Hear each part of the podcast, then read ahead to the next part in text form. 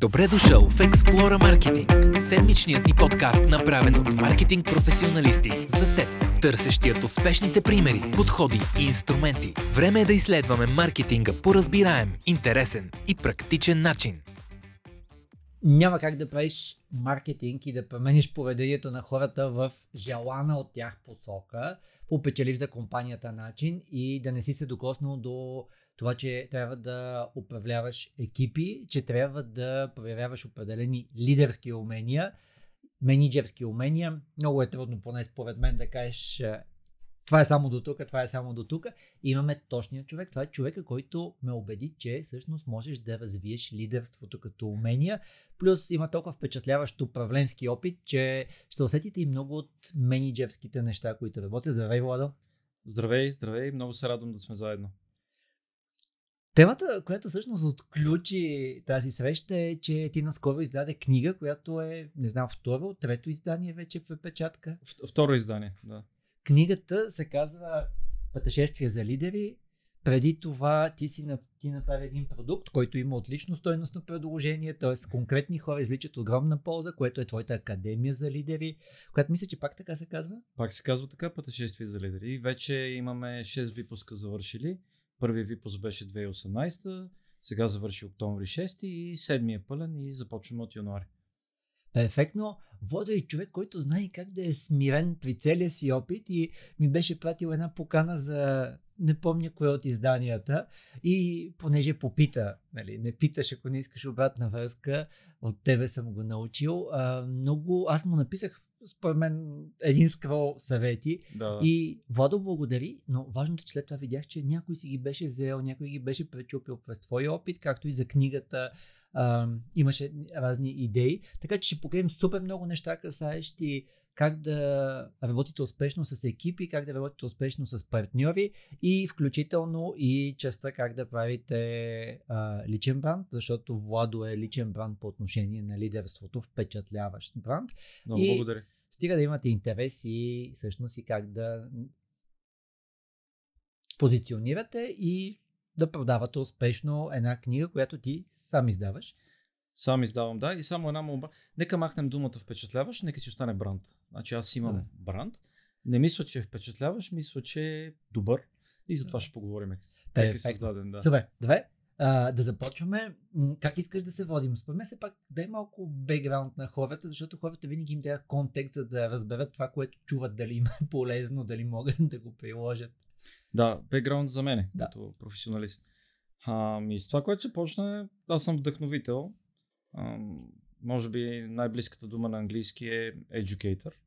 Независимо, че не съм учител, аз не уча хората на нищо, аз ги провокирам, изкарвам ги от зоната на комфорт, помагам им да се погледнат в огледалото, да изградат своя план за действие, като през последните вече повече от 14 години работя с ръководители. 99% от това, което правя. И а, имах удоволствие на 40 и няколко години да намеря своето защо. Нали, двамата сме си говорили за Саймън Синек и за силата да намериш своето защо. И моето защо аз го осъзнах 2012 година, когато отидах на един невероятен курс за коучинг в Ериксън Коледж, за което благодаря огромно на Весел Кацочева, че ми се обади тогава и каза, тук има един курс за тебе, идвай. Аз бях така с моят и MBA, в който вече двамата с тебе ще преподаваме, ти преподаваш от доста време, аз сега за първа година в EMBA програмата на Американския университет. За мен това беше така. Тогава Николай Василев, който беше вице-премьер, ми каза, отиди, запиши. Няма време, какво е това и така нататък. да. Предполагам, че при теб би било нещо такова. Абсолютно да и много се радвам, че направих тази стъпка, връщайки се на моето защо. Аз подкрепям лидери да стават по-добри като професионалисти, като личности, като а, нали, после следва какво правя и как го правя, но по-важното е човек да знае своето защо, да знае защо е тук неговата кауза или мисия. Много ми хареса. Малко се чудих, че каза, че си вдъхновител, а не будител. В повечето случаи хората, които са, както ти каза, едюкейтери, да. мисля, че в нашата глава сме свикнали да са будители, така че ти за мен си будител. Много мило. А, аз мисля, че още не съм стигнал тази, тази фаза. За мен е вдъхновител е фазата преди будител. Така че работя, за да отида и на тази фаза, но според мен трябва още много труд и още сол и попара да изям. това, което ще усетите при Владо е, че всичко, което той споделя е на базата на много изядена сол и направена по от него да. лично. А, добре, да ни кажеш и за твой професионален път. Ами, преди да правя това, което правя, защото в три направления подкрепям ръководители, като професионален коуч, като ментор, като преподавател и правя персонализирани програми за ръководни екипи, като пътешествие за лидери, за която ти говори, е единствената ми отворена програма, която е годишна, един випуск на година има. Всичко друго е персонализирано. Но за да стигна до там, аз минах по много интересен път, който беше и път на осъзнаване. Ам, дълги години работих в две международни компании, в Xerox и в Avon Cosmetics. И в двете компании с мен работеха външни коучове, ментори. Аз видях колко е силно. Те ме подкрепят. Аз видях. Просто отвори ми си един огромен прозорец. Почнах се включвам във вътрешно менторски програми, където аз подкрепях по-млади ръководители. И видях, че хората искат да работят с мен, ме много ми харесва. Почнах да преподавам в EMBA програмата на Американския университет. И даже хората ми се смееха, защото си взимах отпуска за да преподавам и те казваха, ти си луд, взимаш отпуска да работиш аз не бях разбрал, че това ми е професионалното хоби. И нали, това го осъзнах 2012 година. А за да стигна до там, минах през 14 позиции в тези две компании, а, от които 11 ръководни, като съм ръководил всякаква големина екипи. Последно, когато излязах от корпоративния свят, отговарях за бизнеса на Иван в 6 държави и имахме структура от около 134 000 човека. Така че наистина един здрав ролър костър, пълна лудница. За хората, които само слушате, не гледате или хората, които гледате, обръщам ви внимание на тези бръчки, които вода има отстрани на очите. Аз имам същите. Твърди се, че там, такива имат хората, които много се усмихват и да. според мен се наслаждават на живота, така че може да разберете най-вероятно защо аз съм припознал във Владо моя будител и човекът, който ме е въвел в темата за лидерството. Благодаря ти. Е, една само закачка за тези бръчки. Ам, аз вярвам, че човек е много по-отворен да се погледне в огледалото, да научи нови неща, да се открие, да сподели, да даде и да получи обратна връзка, когато е с усмивка на лицето. И всъщност и в програмата Пътешествие за лидери и всичко, което се опитвам да правя, за мен е задължително да има смях, закачки, каламбури. Пример давам, който закъснее, казва виц. Нали, те се почва едно състезание, като вида разбира се, че им харесва да казват вицове и им измислят нещо друго. Но трябва да се усмихваме, защото тогава сме по-отворени за света около нас. Абсолютно. А хората, които се занимават с маркетинг или нали, с тази част, знаят, че всъщност положителните емоции, говорили сме много за книги в тази част, да. заразително на Джона Бъргер, всъщност емоциите отключват действия на хората. Абсолютно. И, нали, в повечето случаи положителните емоции отключват както ти каза, неща свързани с защо, които са малко повече към искам да ми е приятно, искам да ми е интересно, искам пак да дойда, а не да се предпази от неизвинено отсъствие да, или нещо да. друго. Супер. А, добре, а, може би да започнем с тази част, че твоята книга има а, така наречената голяма картина. Всъщност много ми харесва тази част. Ние наистина не може да сме лидери, ако нямаме голямата картина, но след това имаш и много конкретни тактики както пише в книгата, чете се бавно, отбелязвате си, има секции за отбелязване. А, много ми харесва, защото наистина на такива неща, които са толкова основополагащи, както ти каза, трябва да изядеш и солта и да правиш попара и пак попара. Да, а, да кажеш за идеята за голямата картина. Какво е това?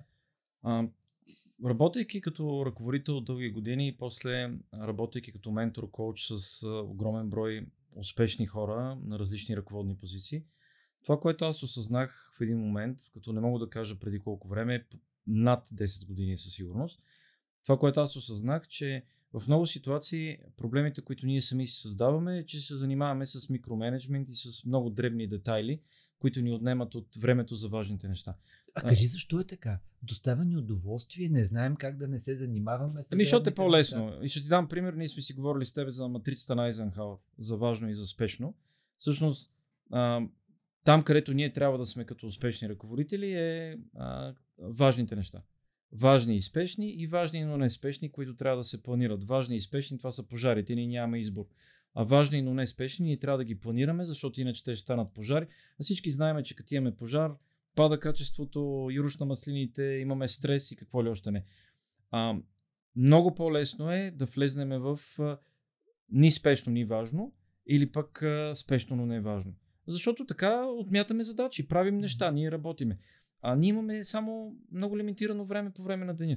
Значи това време, което работиме, нали, аз съм работил в продължение на години, съм изкарвал по 10-12 часа на ден, работил съм и събота и неделя, но това не е дълготройно упражнение, защото води до проблеми с здравето. Да, Нали?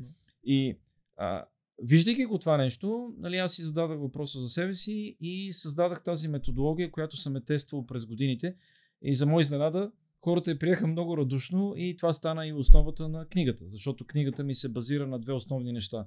Едното е погледа в огледалото, себепознанието, нуждата от постоянно усъвършенстване, а второто е десете елемента на голямата картина.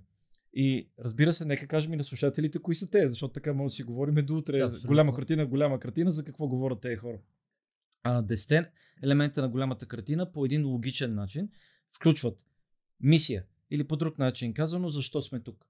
Защо сме тук, каква е нашата кауза като екип, като организация, какви клиенти обслужваме на какви пазари, с какви продукти и с какви услуги. Като без това наистина е по-вероятно да се е, мятаме навсякъде, да сме ние рамбовци, които нали, според само по филмите могат да правят това, което прави Няма Рамбо. как да стане. Нали? Човек като не знае защо е тук, тогава какво правим?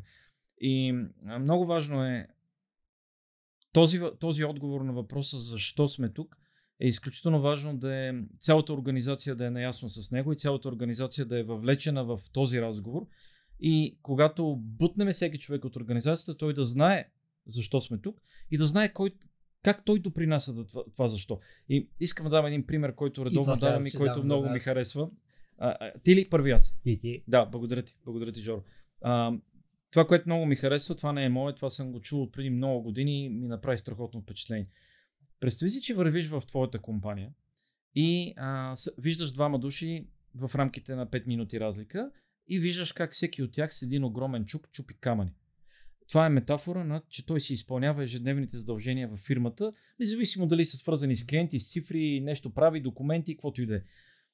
Хванал един огромен чук и чупа, чупи камъни. И вървиме с теб и питаме първия човек. Какво правиш? Той казва, чупа камъни. Е, браво на тебе. Вървиме след малко и питаме втория човек, какво правиш? Той казва, строя училище. Кое е по-силно? Какви хора искаме да имаме в нашата организация? Нали, това е една метафора, че човек има осъзнаването за по-голямата картина и знае той как е част от нещо Мога по-голямо. да? Казвай. Едно любимите неща е, нали, всеки си има някакви метафори, някакви Да, но едно от най-смешните неща беше, и преди го даваха по телевизията, сега сме свикнали по интернет, едно куче, което бута един камък напред, защото явно му е супер забавно Да. и а, гласа беше бутам камък, бутам камък, бутам камък, нали? И видимо кучето бута камък, нали? И видимо е супер забавно. Само, че ние сме хора, нали? Тоест колко време може да ни е забавно да чупим камък, да бутаме камък. Ами, така е. Абсолютно е така. И затова идва и важността на мисията. Като основополагащ елемент и аз казвам, те са подредени по логичен начин. Значи ти ако не знаеш защо си тук, тогава е трудно да вървиш нататък. Втори елемент на голямата Мога само картина. тук да дам да, да, да, част? казвай. Ние, а, и тук Вики, която е зад кадъра, ще каже дали е така. Ние имаме слоган, който е Human Digital. И всички в екипа знаят, а включително и кандидатите, и така, че ние живеем Human Digital, което означава ние съществуваме, за да търсим реални хора в случая в дигитална среда, Да, да, да. които да извличат полза от това. Тоест, ние така ще даваме полза на нашите клиенти. Второто е, а, че ние не се крием зад числа, ние а, обясняваме, не се а, правим на всезнаещи и така нататък, за да носим стойност. И третото, което хората много харесват е, че създаваме човешка среда за екипа и за клиентите. Оттам нататък всички знаят, че ние съществуваме да правим клиентите успешни, да, правейки тези неща. И- Значи вие знаете защо сте тук, Абсолютно. което е важно. И идват, идват хора в екипа, които бъдещи хора, които те наистина са го прочели и изживяли и само да кажа, че може да станат и грешки, защото ти каза, че даваш пример, аз много обичам да давам на моите студенти в четирите Да, вече да. университета, преди трите, за грешки, които се правят. Примерно ние в един момент толкова комуникирахме колко е приятно, хубаво тук, че изглеждаше като хакуна матата. И се, идваха хора, които, плюс наши конкуренти, нали, го засилваха това като послание, а, че тук е фън, нали? Ти не работиш. Не, не, всъщност е... Вече винаги имаме този стълб на съдържание, че всъщност да работиш много Работи за да дадеш здраво. стойност Да. и правим човешката среда. Да. Абсолютно, което е една много хубава комбинация. Ние след малко най-вероятно ще го засегнем това, като говорим за ума и за сърцето. Но връщайки се към елементите на голямата картина. Първия е мисията, а втория елемент това е визията. Или къде искаме да стигнем. Нормално мисията е 2 до 4 изречения, визията е едно кратко изречение, започва с да бъдем. Или to be на английски. А, като, нали, ако не знаеш къде искаш да бъдеш, е много лесно да не стигнеш, защото нямаш посока, нямаш цел, която да следваш. Третия елемент, това са ценностите на организацията. А, това са поведенията, които са окей, това е културата, която ние искаме да имаме като организация и на която база се наемат хора, мотивират хора а, и уволняват хора даже. Третия елемент ценностите. В нашия случай, пак да използвам да. да го надградя, в нашия случай хората са впечатлени каква подкрепа получават. Това, което ти каза, нали? ценностите, ти подкрепяш хората. Другото, което е обратна връзка само за бъдещо поведение. Мисля, че много ще говориш Да. после за това. Но хората са впечатлени, че наистина няма грешка. Нали? Има Изговаря се какво, как и защо ние ползваме много KISS модела, който аз изех от uh, Executive MBA програмата, Keep, Improve, Start, Stop, нали, т.е. всяка седмица или на две седмици екипът си прави тази част за себе си, като саморефлексия, да, като част обсъжда от с менеджера. погледа в огледалото и какво И- правим напред. Абсолютно. И всъщност ти усещаш ценностите, че ти получаваш подкрепа, да ти виждаш, Абсолютно. че идеята е да бъдеш развит като професионалист, не някой да си начеше егото. Абсолютно. И тук е огромната разлика между успешните компании и други, които не са толкова успешни.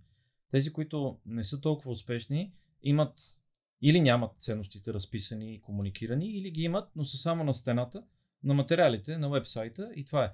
И когато видиш, че ръководният екип, а една риба се вмерисва от главата, като видиш, че ръководният екип не ги живее тези ценности, не ги предава надолу, не ги следва, не ги изисква, не ги поощрява, всъщност всичко това се разпада. Защото това означава следното. Ние, ние искаме да имаме една положителна култура в организацията, но нищо не правиме това да се случи.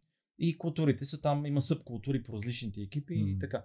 Имаме супер много епизоди за Employer Branding. А, Част от Employer Branding е Employee Value Proposition. Какво даваш така. на хората и Точно всъщност хората са доста скептични какво даваш и какво правят. Отиват в БГ работодател и прочитат реално какво някой в анонимна среда би споделил. Да. Какво са, каква обратна връзка положителна в кавички са дали за работодателя?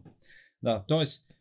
мисия, визия, ценности, следват стратегически приоритети, четвърти елемент, пети елемент Да ни е кажеш защо, стратегия. за, тактика. защо ни трябва стратегически приоритети? Защото приоритет е prior. Най-важното. Ами, Без това Нека да, нека да го кажем така. Когато една организация знае къде иска да стигне, това къде иска да стигне една мечта. Това е а, нещо голямо, нещо много вдъхновяващо, което е след определен брой години. Но за да се стигне да се изпълни тази мечта, всяка организация има, трябва да набележи няколко основни приоритета, за да се свърши. Перфектно. В нашия случай, между ние ще се впечатлите колко е за сроковете и за отговорностите.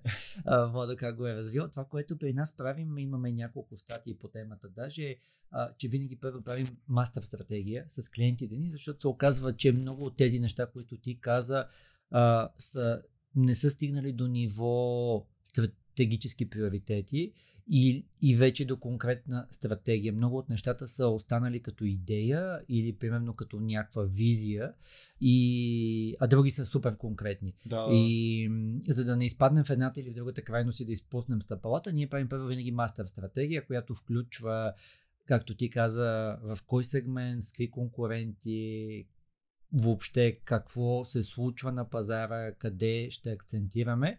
И след мастер стратегията всъщност и се съгласува, правим вече много детайлна стратегия, в Да. която нали, от нея вече каскадират и плановете. А, както ти каза, нали, най...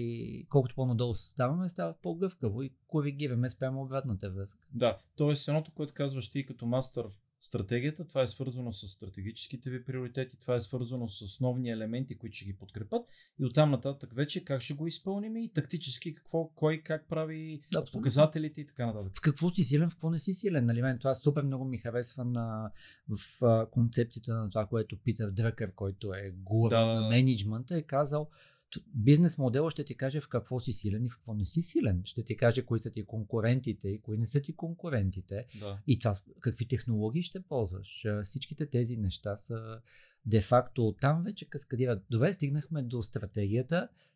И, и последващата тактика. Е, е, една тук скоба, ако ми позволиш, ще направя. Значи това е момента, когато вода разговори с ръководители, когато получавам много скептични отговори и коментари и това е с години. А, тоест, аз ще се опита да бъда мек. А, няма да казвам какво е точно, но да. давам хората, пример. Хората, които само слушат, усетиха усмивката в гласа Да. на Владо. А, давам пример. Абе, Владо, какви са те глупости, бе? Значи, непрекъснато си говорим за някакви мисии, визия, стратегия, стратегически приоритети. Това всички го знаем. Това са някакви теоретични неща. Те са там за на стената и затова дай сега свършим някаква работа. Само да се пошегувам тук, скоро ще ти кажа, ето виж какво чат GPT или какво AI ми написа за да, да, стратегия. да, абсолютно. И това е момента, когато такъв екип и такива ръководители трябва да получат студен душ. И студен душ се получава последния начин. А, давам конкретен пример с ръководен екип на огромна компания, в която са се събрали висшия ръководен състав. Говориме за около 7-8 човека. И двама-трима души почват да обясняват, че това с голямата картина са някакви глупости. Това са някакви теоретични неща и не става така. При което аз казвам следното. Преберете си телефоните и лаптопите, изведете по един бял лист, химикал, който раздавам ви.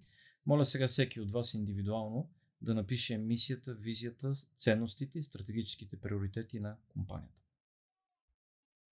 Жоро, познай колко успяват да го направят. Мога ли да попитам? Има Да. такива, които се опитват да напишат нещо. Да, да, опитват се и но в момент се предават. Аз не съм срещал екип, който да може всеки един от ръководния екип да артикулира всички тези неща. И тук идва огромното предизвикателство, защото в момента, когато те не могат да го направят, аз продължавам още една стъпка напред и казвам, представете си сега, че извикаме хората, които работят с вас. Хората, които са в компанията и които обслужват клиенти, извършват услугата, правят продукт. И ако им зададем същия въпрос, колко от тях ще могат да напишат мисия, визия, ценности и стратегическите приоритети и да, да потвърдат как техните индивидуални цели подкрепят изпълнението на тези неща. Пълно мълчание. Пълно мълчание. И всъщност това е момента на просветление, защото тогава един човек разбира, всъщност това не са глупости. Това е основополагащото за успеха на една организация. Ние много обичаме в маркетинга да говорим за инсайти, което на български най-добре се превежда като приложимо прозрение. Uh-huh. Прозрение, ама то е много приложимо. Явно, квадрат. явно наистина трябва да поработим в тази част. Явно наистина, ако ние не си свършим нашата част, хората след нас а, не знаят на къде са. Да, и отново се връщаме към това, което почнахме.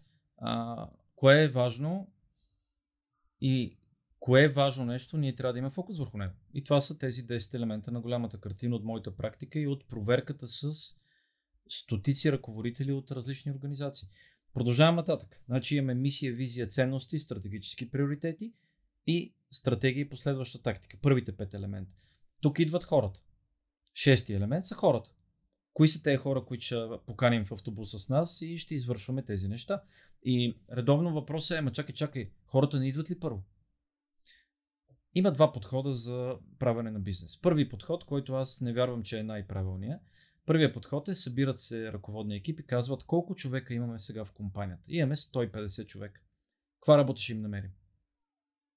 А вторият подход е, каква е нашата мисия? Защо сме тук? Къде искаме да стигнем? Какви са ни приоритетите? И каква стратегия искаме да изпълняваме? От какви хора имаме нужда? Това е тотално различен разговор. Тук аз бих казал, че нали, аз много харесвам някои от нещата, които ти каза, ги намирам в екстремна отговорност на Джо Уилинг, с много примери. Нали, едното е бойната среда и след това той Да, казва от бизнеса. Да. Те коучват много Fortune 100 компании по един впечатляващ начин, но това, което нали, ти каза, аз го откривам а, много конкретно, нали, как, се, как се случва, как всъщност хората не осъзнават, че те носят пълната отговорност за екипа, нали? Да. Тоест, окей, ти си решил, че сега ще растеш, ще назначиш още 50 души, 100 души, сега ще измислиш кого къде да набуташ, нали? Да, за, да сложиш това. на някаква позиция. Да. И колко време можеш да го правиш това, нали? Можеш ли да спазиш ангажимента към хората? Примерно, има агенции, в които бизнес модел им е настроен, взимаме стажанти, стажантите работят за без пари, след което не ги назначаваме. И те са решили такъв да има бизнес модела. Нали? При тези хора в този случай те наистина имат нужда и от още и още хора, но те не могат да поемат никакъв ангажимент към тези хора. Да. А, так, така че, нали, това пък е може би в другата крайност да кажеш, всъщност, а, има ли такова нещо като ключови хора, хора, които де-факто не можем без тях. Може би това да кажем, защото наистина 150 души са много. Нали? Не можеш по 150 души да се водиш. Ами, не е лесен въпрос и според мен няма еднозначен отговор. Това, което мисля, че е правилно е ние да прецениме с какви хора искаме да работиме, кого задържаме в организацията, кого привличаме, на база на тези първи пет елемента. Защото ако в а, твоята организация, в Explora, вие знаете защо сте тук, знаете къде искате да отидете, знаете с какви ценности ще стигнете до там, като поведение, като част от вашата култура. Имате ясни 2 до 4 стратегически приоритета и изградена стратегия и последваща тактика за всеки приоритет. Тогава е много ясно какви хора имате нужда. И е много ясно, ако има хора в момента, които отговарят и те взимат ключови позиции, дават им повече отговорности, растат, подкрепят ги, супер. Задължително ще имате и хора, които може да изостават или които не са подготвени и тук идва друг елемент, който е подкрепа за развитието на хората. Значи, какво правим е да предизвикаме хората, за да направят стъпка напред, да се развиват като личности, като професионалисти, за да допринасят за по-голямото нещо. Това е шестия елемент, а седми елемент? А, шести елемент са хората, седми елемент това е любимият ти менеджмент процес. А, и за хората, които ни слушат и гледат, под менеджмент процес разбираме кои са тези повторяеми, това е много важна дума, повторяеми екипни срещи в и книгата е с срещи. Главни букви. Да. Повторяеми екипни срещи, индивидуални срещи и други дейности, които ние правиме като ръководители, за да управляваме своя екип и да управляваме бизнес. Защо те са повторяеми? Ами защото те се планират. Когато се повторяме и се планират. Ние не можем да планираме тъй наречените пожарни срещи или адхок срещи. Всичко, което аз планирам да го направя, за да мога да си докарам тези цели, стратегически приоритети, мисията и визията, влиза в този менеджмент процес. И това включва срещите с мой екип, индивидуални екипни, включва срещи и други дейности с клиенти, с основни доставчици, с прекия ми ръководител, ако имам такъв, с колегите от екипа. Когато това е разписано, като то се разписва отгоре надолу. Главата на компанията е този, който разписва първо своят менеджмент процес, как той работи със своя екип от висшето ръководство. И след това всеки от тях разписва за своя екип, докато се стигне до последния тим лидер. И всеки менеджмент процес на ръководител, от тим лидера до изпълнителния директор, е вързано с хората около него. И това означава какво? Всички работим и вървим в една посока. Това, което редовно се изпуска, е ръководителите изпускат да вкарат тъй нареченото време за мен. Защото много ръководители имат определено време за срещи индивидуални екипни с екипа си, с а, ръководството, с доставчици и клиенти. Но какво означава време за мен? Аз като ръководител трябва да имам време да помисля и да погледна голямата картина, да се отдела малко от а, въртенето mm-hmm. на колелото като хамстер. За мен, като ръководител преди години, това беше петък след обед. Аз отделях час, час и половина, в който а, затварях се, изключвах нещата, социални мрежи и така нататък, имейли. И всъщност фокуса ми беше да погледна какво следва от тук нататък. Какво следва след няколко месеца? Какво изпускам? Как е мотивацията на целия екип? Има ли нещо, на което да му обърна внимание от важните неща? Аз се усмихам, и се планира. Защото в книгата ти си дал, мисля, че около две страници е точно как изглежда този процес, цялото каскадиране. Има много срещи, примери, да. И, от и хора. пак в табличен вид, пак кой отговаря и така нататък. И много ми хареса тази част, как ти беше сложил, че в петък времето и много ми хареса, това е нещо, което аз примерно не съм правил, какво изпускам. Затова се усмихнах и затова исках да направя какво този изпускам? акцент. Какво следва? Защото когато колелото се върти, особено когато имаме добри резултати, а, понякога може това да води до малко отпускане. А, това, че имаме добри резултати днес, не означава, че сме готови за утре. Какво следва? Какво следва след 3, след 6 месеца, след една година? Вървим ли в правилна посока на, по стратегическите приоритети? Има ли нещо, което трябва да променим и така нататък? Но това е, всъщност менеджмент процеса е седми елемент от а, голямата картина. Супер, тук не искам да изпускаме в а, този менеджмент процес. А, ти каза за а, нали, да се отдръпнеш малко и да видиш. Да. Това е отново в а, лидерство, стратегии и тактики на Джоко Ринг много ми харесва. Той е като основополагащ при- принцип за лидерите казва е винаги една идея по-отгоре да гледаш на нещата, защото тогава наистина не си в ежедневните неща на, на Ми, битката. погледа на голямата картина. Голямата картина са големи важни неща.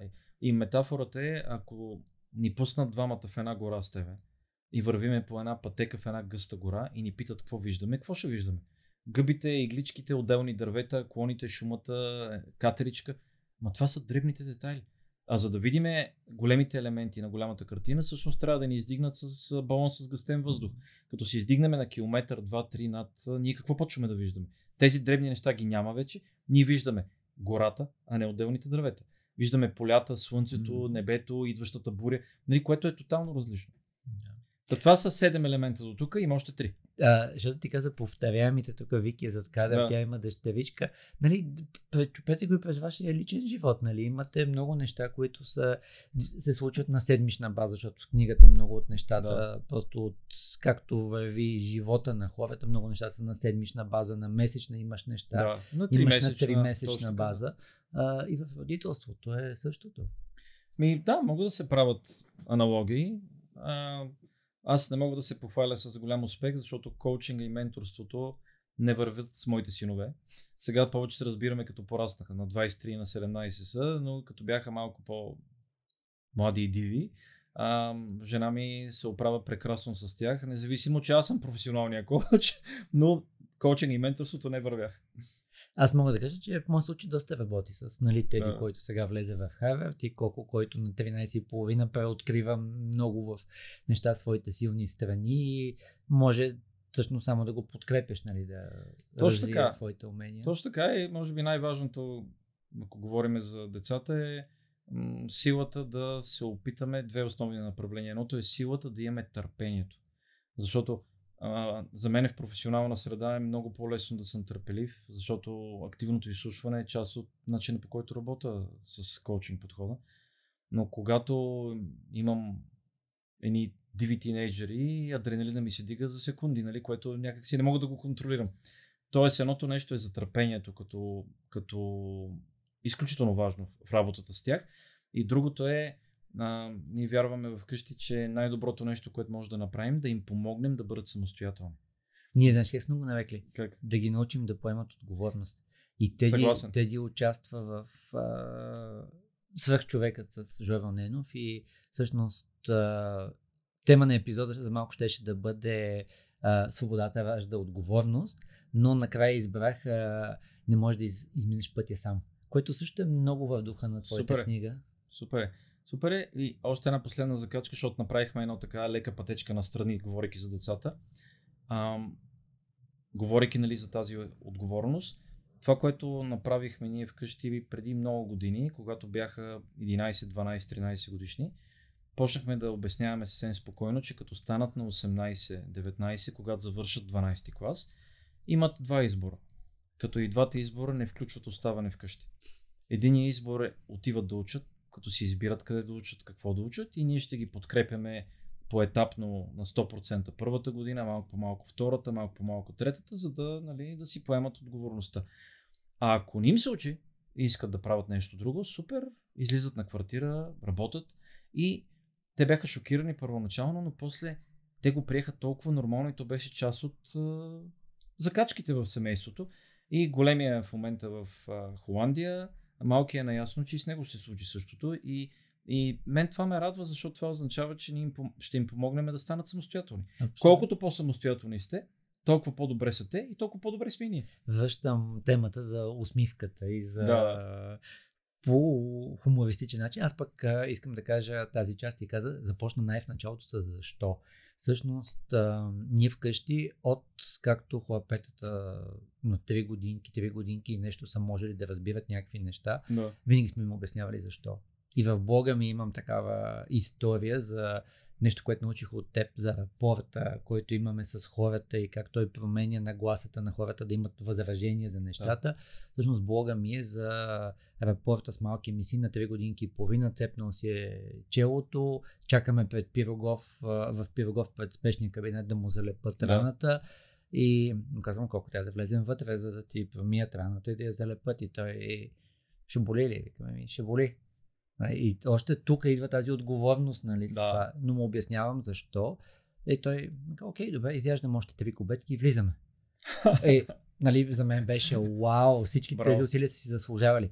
Съответно, влизаме вътре и му казвам колко, както говорихме, еди какво си.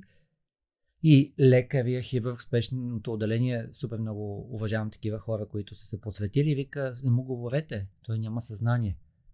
И не му отговорих, нали? Това е неговата зона, това е неговото предприятие, да. това е място, в което той спасява организация, място, в което спасява животи. Но смятам, че дължим на всеки отговора на въпроса защо и развиването на рапорта. Тоест, ако не сме инвестирали в рапорта с хората, нямаме какво да изискваме от тях. Тоест, аз съм те прецакал първи път, Владо, втори път да. съм те прецакал. Добре, третия път, нали, как мога да очаквам да, пак да те прецакам? Да, всъщност под рапорт, защото това е английска дума, разбираме едно положително отношение с хората, които работиме, допускане до себе си, един нормален човешки професионален разговор. И така. отчитане, кое е най-важно за теб? Нали, ние това го казваме на хората от екипа и те мислят, че го живеят по-важно от личния живот, по-важно от семейството, по-важно от децата. Колко трябва да си луд, за да мислиш, че работата е по-важна от децата, от личния да. живот на хората. Така е. Супер, добре, а, за се върнем обратно. добре, връщаме се. Говорихме за седемте елемента на голямата картина. Мисия, визия, ценности, стратегически приоритети, стратегия, последваща тактика, хората, което включва екипа, структурата и отговорностите. Като шести елемент, седми елемент е менеджмент процеса и останаха три. Кои са те? Осми елемент, това е управление на представането. На английски е performance management, управление на представането и това е най-големият елемент, защото той, той включва поставяне на ясни най- очаквания. Аз съм, ще кажа най-сложното нещо, което хората всъщност казват, как да управлявам този човек, как да го оцена. Всъщност, агрегирането представяне на човека е де-факто той как добавя стойност. Тоест, нали, ако ти управляваш представенето и си поел своята отговорност, нали, да. всичките тези стъпчици на агрегирано представяне е всъщност това, за което ти носиш отговорност. Абсолютно. И тук е една поделена отговорност. Защо? Защото ние като ръководители имаме огромна отговорност да внимаваме как избираме хората, какви хора влизат в екипа, да направиме крачките за комуникации, за разговори, за включване на хората в изграждането, когато може на мисия, визии и ценности, а когато не може да разберат какво стои за тях, защо е важно за организацията и да, да могат да го, да го почувстват и да разберат, че те са част от това нещо. Когато ни им дав, да им даваме ясни цели, а, делегираме им, подкрепяме им, даваме им обратна връзка, подкрепяме их в тяхното развитие, търсим начин да разберем какво ги вдъхновява. Тоест, и мога да продължа още. Тоест, ние имаме един пакет от много ясни отговорности. И когато ние сме си свършили работата, тогава идва момента, че и те трябва да носят своята отговорност. Но това, това, е, това е диалог, това не е монолог. А, монолог разбирам ръководител, който казва така. Той носи отговорност за всичко. Няма такова нещо. Ако ти си си свършил като ръководител работата с тези неща, тогава този човек, топката е в него и той трябва да носи отговорност. Тоест, двете ръце. Ние сме едната ръка, mm. другата ръка е служител. На мен много ми харесва това, което ти каза и ще го пречупа през. А, при нас а, имаме една част, която е в нашите онлайн базирано е, а, нали, какво направих отлично, а, какво ми попречи, какво а, ще подобря. Това е и, само оценка на всеки човек. Да, и Супер. го виждат менеджерите, съответно, да. тим лидовете, менеджерите, но след това имаме тази част, която е а, ще похваля конкретен човек за конкретно нещо. Това дава това усещане, че някой друг е имал отлично представяне. Да. И имаме една секция, която е гръмна и не искаме повече никога да се случи. И то е страхотно, защото това ти дава. В единия случай е бил човек, който не е имал тези умения. Да. И сега кой е взел решението този човек да го прави? Ми, ние сме го взели, нали? Тоест този човек е имал по-малките умения, той не е бил обучен. Процес е позволил това да се случи, не сме имали процес по обучение. Да. Ние имаме такава история. Четири в нашия бизнес пичове са в случаите, в които клиентите канят нали, да се представиш да ги впишеш. Ими четири паралелни такива конкурса и два спечелихме, другите два се хванахме за главата, нали? Но ние бяхме взели решението кой ще участва, какво ще направи Да. и ни отне една година да оправим тези процеси. В момента сме спокойни в тях. Само да кажа, второто, което е, то е а, проблем на процеси. Нали? Тоест, М. този случай нямаме процес, процеса води много ексепшени, т.е. някакви Да, или сте взели, сте решение, което после сте разбрали, че е грешно и трябва да се коригира. И последното е, и тук идва тази част, която не обсъждаме с хората, за разлика от процеси, да. отговорности и така нататък, им казваме, може да говорим заради атитюд, отношение. И на, на интервютата, в които аз влизам преди да назначим някого, винаги казвам как ги оценяваме, това, което ти казах, и че не толерираме атитюд проблем. Тоест, това е нещо, което ние сме се разделили с хора. Човекът е бил вреден за екипа, човека не се е държал с уважение, човекът е бил деструктивен към клиент, Да. човекът си е помислил, че може да не си изпълни ангажимента. Можеш да кажеш, че не мога да си изпълня ангажимента, но да подведеш някого съзнателно е нещо, което не толерираме. Абсолютно е. И ти говориш, Жоро, за нещо много важно и това е атитюд всъщност. Този, това лошо негативно отношение, то рефлектира върху ценностите на организацията.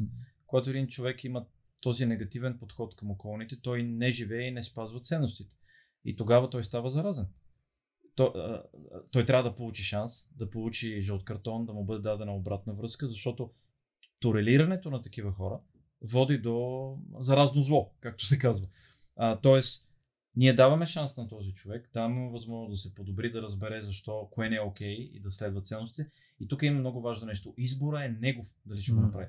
Избора не е твой, мой или на някой друг от ръководния екип. Защото ако ние сме си свършили работата, ние даваме шанс на човека, защото всеки заслужава шанс, освен ако не е минал червената линия. Ако не е минал червената линия, заслужава шанс, заслужава подкрепа, заслужава добра дума, заслужава да му подарем ръка, даже ако е паднал и се е спънал. А, и оттам нататък топката е в него. Дали Мисли- той ще вземе този шанс? Дали ще вземе този шанс иска да остане част от екипа М. или не иска да бъде част от екипа? Абсолютно прав си. Това е вече частта на отговорността. Да. Искам, не искам, окей. И, и цялото взимаш решение. Добре. А, супер. Мисля, че тук няма как да не покривим темата за обратната връзка. От теб съм се научил за най-добрия модел за обратна връзка, начинът по който реагираш на обратна връзка, начинът по който научаваш хората, пак с усмивка, с хубави примери, как се прави обратна връзка. Всъщност, тя е само за бъдещо поведение на хората. Тоест, хората винаги, мой опит показва, имат обяснение, що са направили нещо. Нали, няма смисъл да се дълбае защо Аз го казвам направи. бъркане в раната. Да. Бъркане в раната. И ще ми позволиш ли, преди да отида там, защото ще отговоря, искам да споделя само тези някои елемента, които са част от управление на представянето. Едното е поставяне на много ясни очаквания, а, още от приемането на хората, още при процеса на интервю. Какво ги очаква, за какво става въпрос, как работиме заедно, какъв ни е процеса, какви са ни ценностите, на комуникацията на ценностите, мислите и визията, как този човек а, ще, се вклю... а, ще бъде част от екипа. Оттам нататък 6 месеца пробния период, който е нормално стандарт в, а, бих казал, над 90% от компаниите. Поне наш опит показва, че много трудно преди това си разгърнеш потенциала Да, да, познаваш всички Но тези 6 специфики. месеца са, трябва да се използват рационално. Тоест, а, негативният пример. Идва предпоследния ден преди изтичане на 6 месеца. Ти си а, ръководител човешки ресурси в компанията, аз съм ръководител на човек, който му изтича утре изпитателния срок. И на предпоследния ден ти идваш при мен и казваш, Владо, здрасти, здрасти, Жоро Коста. Абе, утре на Еди кой си му изтича изпитателния срок, ще остави ли в компанията или не? При което аз, е, верно ли, че му изтича изпитателния срок? А, ми чакай, не съм мислил, чакай сега да видим. Си помисля, о, о, о, аз не съм говорил с него. Ако в края на периода това е шок за мене като ръководител или за човека, какво е решението, не сме си свършили работа. Нали, какво правиме, какъв ни е плана за действие, кой му е ментора, как ще го подкрепиме, какви цели има, какви са моментите за даване на обратна връзка. Но поставяне на ясните очаквания, нали, тази комуникация, а, това, което казах за изпитателния срок, ясното делегиране на права и отговорности и възможността да взима решение, свободата. Е, Тук мога ли само да се включа? Има изследвания, които казват, защото хората могат да работят в напрегната ситуация, да го наречем, но изследванията показват, че най-много хората изживяват негативен стрес, изгарят, напускат, когато имат усещане, че нямат контрол и не могат да променят средата. Да. Ами, така е, когато си удръж главата в стената, някои хора се отказват на първи път, други са магарата и по-дълго време издържат. Но за да се минимизират това нещо и тази, това чувство, че нямам контрол, всъщност как въвличаме човек? А, имам, даваме възможност той да определи сам твоите цели. Т.е. той участва в целеполагането. Делегираме му свобода, свобода и отговорности. Даваме му регулярно обратна връзка как се справя. Нали, сега ще говорим и за обратната връзка. А, даваме му една оценка, която е реалистична спрямо къде е той. Ако в края на годината или когато има в средата на годината или когато има оценка на даден служител, ако оценката е шок за него, ние не сме свършили работата. Това не трябва да е шок, това трябва да е абсолютно нормално. И другото, една оценка почва винаги с самооценка. Мен много ми харесва това, което вие правите, че задавате въпроси и хората могат да се погледнат в огледалото и да се оценят. Кое е окей, okay, кое не е окей. Okay. И разбира се, стигаме и до потенциалното уволнение или освобождаване след план за подобрение, които са част също от елементите на управление на представането. Тук да не пропусна при нас, примерно има такъв процес, при който наистина, както ти каза, имаме годишен фокус и след това имат а, хората по екипи с менеджерите, с тим лидовете, работят за тримесечните области на развитие на хората и, и там има много конкретни измерители, т.е наистина правиш ли го или не го правиш. Точно. Едно от нещата, което много пипаме ние и много харесваме е в рамките на едни 3 месеца имаш доста голяма яснота дали можеш да направиш нещо или не и всеки може да си поема отговорността, да даде сигнал, да промени нещо. Да. В крайна сметка, ако нещо се премести, както и ти каза, с 15 дни, с един месец, няма да е драма, ако имайки вече контекста, решаваме защо да го направим. Но ако не сме свършили другата работа, ми ясно е кой е виновен. Да, абсолютно. И тук идва и това, че вдига се флага предварително, комуникираме. Ако, а, в а, истинската положителна култура хората не се притесняват да поискат подкрепа. Да кажат предварително, имам трудности с това нещо, имам нужда от подкрепа или моля да поговорим. А, а не мълчи до последния момент и когато дойде срока, казва ми, то не се получи. Защото тогава вече е късно да се разправяме. А, как, какво искаш да поговорим за обратната връзка? А, ами, да кажеш, първо, аз много харесвам Manager Tools, един впечатляващ подкаст, от който също много неща съм се научил на менеджмент и в крайна сметка да постигам нещата, даже там имат един много хубав цитат, че менеджмента може да стане скучен, когато правиш нещата по да, правилния начин. И, а, имат отличен начин, по който обясняват а, защо е проблем, ако не го правиш това нещо как да го правиш по правилния начин и последната част е как да започнеш да го правиш. Да. и ако искаш ако искаш да ползваме тази част, какъв е проблема, ако не даваме обратна връзка по правилния начин, ако не даваме обратна Или връзка? Или въобще не даваме обратна връзка. Да. Има, има ръководители, които се притесняват да дадат обратна връзка, не знаят как ще реагира човека, притесняват се, че няма да могат да контролират разговора, особено когато става въпрос за да комуникират области за развитие. Защото нали, е много лесно да казваш хубави неща, а, но има хора, които се притесняват да минат на следващата стъпка и затова избягват да дадат обратна връзка. Аз съм работил преди години с ръководител, който беше пък точно обратното. А, нали, защото има хора, които само положително mm. дават. Този човек даваше само обратна връзка за какво не съм свършил и кое не е окей. Okay. Нали, което пък нали, демотивира човека от среща. А, мога ли си позволя няколко трика или няколко практични препоръки. Това за нашите... е целта. В допълнение, ако ви е харесало това, което говори Владо, това не може да не ви хареса, освен че книгата много ви я препоръчваме. В Explorer Academy всъщност ще можете съвсем скоро да намерите а, няколко безплатни лекции от Владо, както има и от много други практици, но които са вече да. няколко минутни, прави това, това, това в конкретна област, давай с практичните съвети. Добре, значи първото нещо, а, обратната връзка е дар. Какво значи това? Обратната връзка е подарък за човека от среща и помислете си, когато получаваме подарък, как се чувстваме? Като подарък е готин, като опакован добре, поднесен добре, ми чувстваме страхотно. Тук, ако трябва да кажа нещо, което съм запомнил Владо от всичките лекции е това и ми отне поне 10 пъти да те чуя обратната връзка е дар, за да го осмисля, за да се напасне в моят свят на осмисляне на реалността. Да, и защо казвам, че е дар? това е най-лесният начин да приемеш обратна връзка първо и да дадеш. Защо? Когато съзнаваш и приемаш, че това е дар един подарък за тебе, тогава е много по-лесно да кажеш благодаря на човека от среща и да го приемеш по положителен, а не да почваш да кажеш, а какъв си ти да ми даваш обратна връзка, какви си те глупости. И другото е, ако аз искам да ти дам дар, аз това означава да го направя по начин, по който ти ще го приемеш като дар.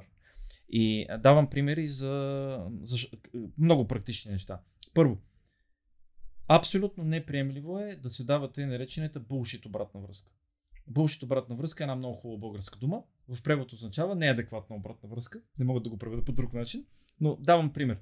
Идвам при теб, аз съм твой пряк ръководител, а, наблюдавал съм те в презентация пред клиент и ти си имал хубави неща, има си нещо, което мога да, да подобриш. Аз идвам при тебе и по два начина.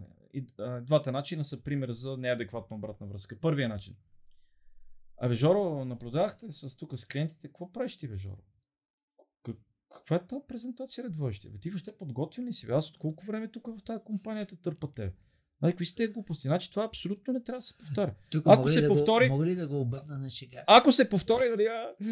Имал съм менеджер, който прилагаше тази тактика. След това намерих в една руска книга много добре описано. Това се казва психологическо карата. Директно те ритам, нали? Ама Да. ритам яко. Ясно е, че аз по този начин те манипулирам, нали? Тоест след това искам да Да, постигна ама, Жоро, нещо. много важно нещо. Защо това не е адекватна обратна връзка? Ето в момента ти чу аз какво казах. Аз какво ти казвам всъщност? Кое конкретно аз не съм харесал? Имаш ли, имаш ли представа? Току-що разбрах, че ти си с много висок статус и можеш да ме виташ както искаш. Ама какво конкретно аз не съм харесал? Нищо. Ми нищо, ти нищо не разбираш или да обърнем палачинката а, с захаросването. Жоро, искам ти кажа, че съм очарован от твоята презентация и начина по който се справи с тази среща. Страхотен. Продължавай се така, много ме кефиш. Чао.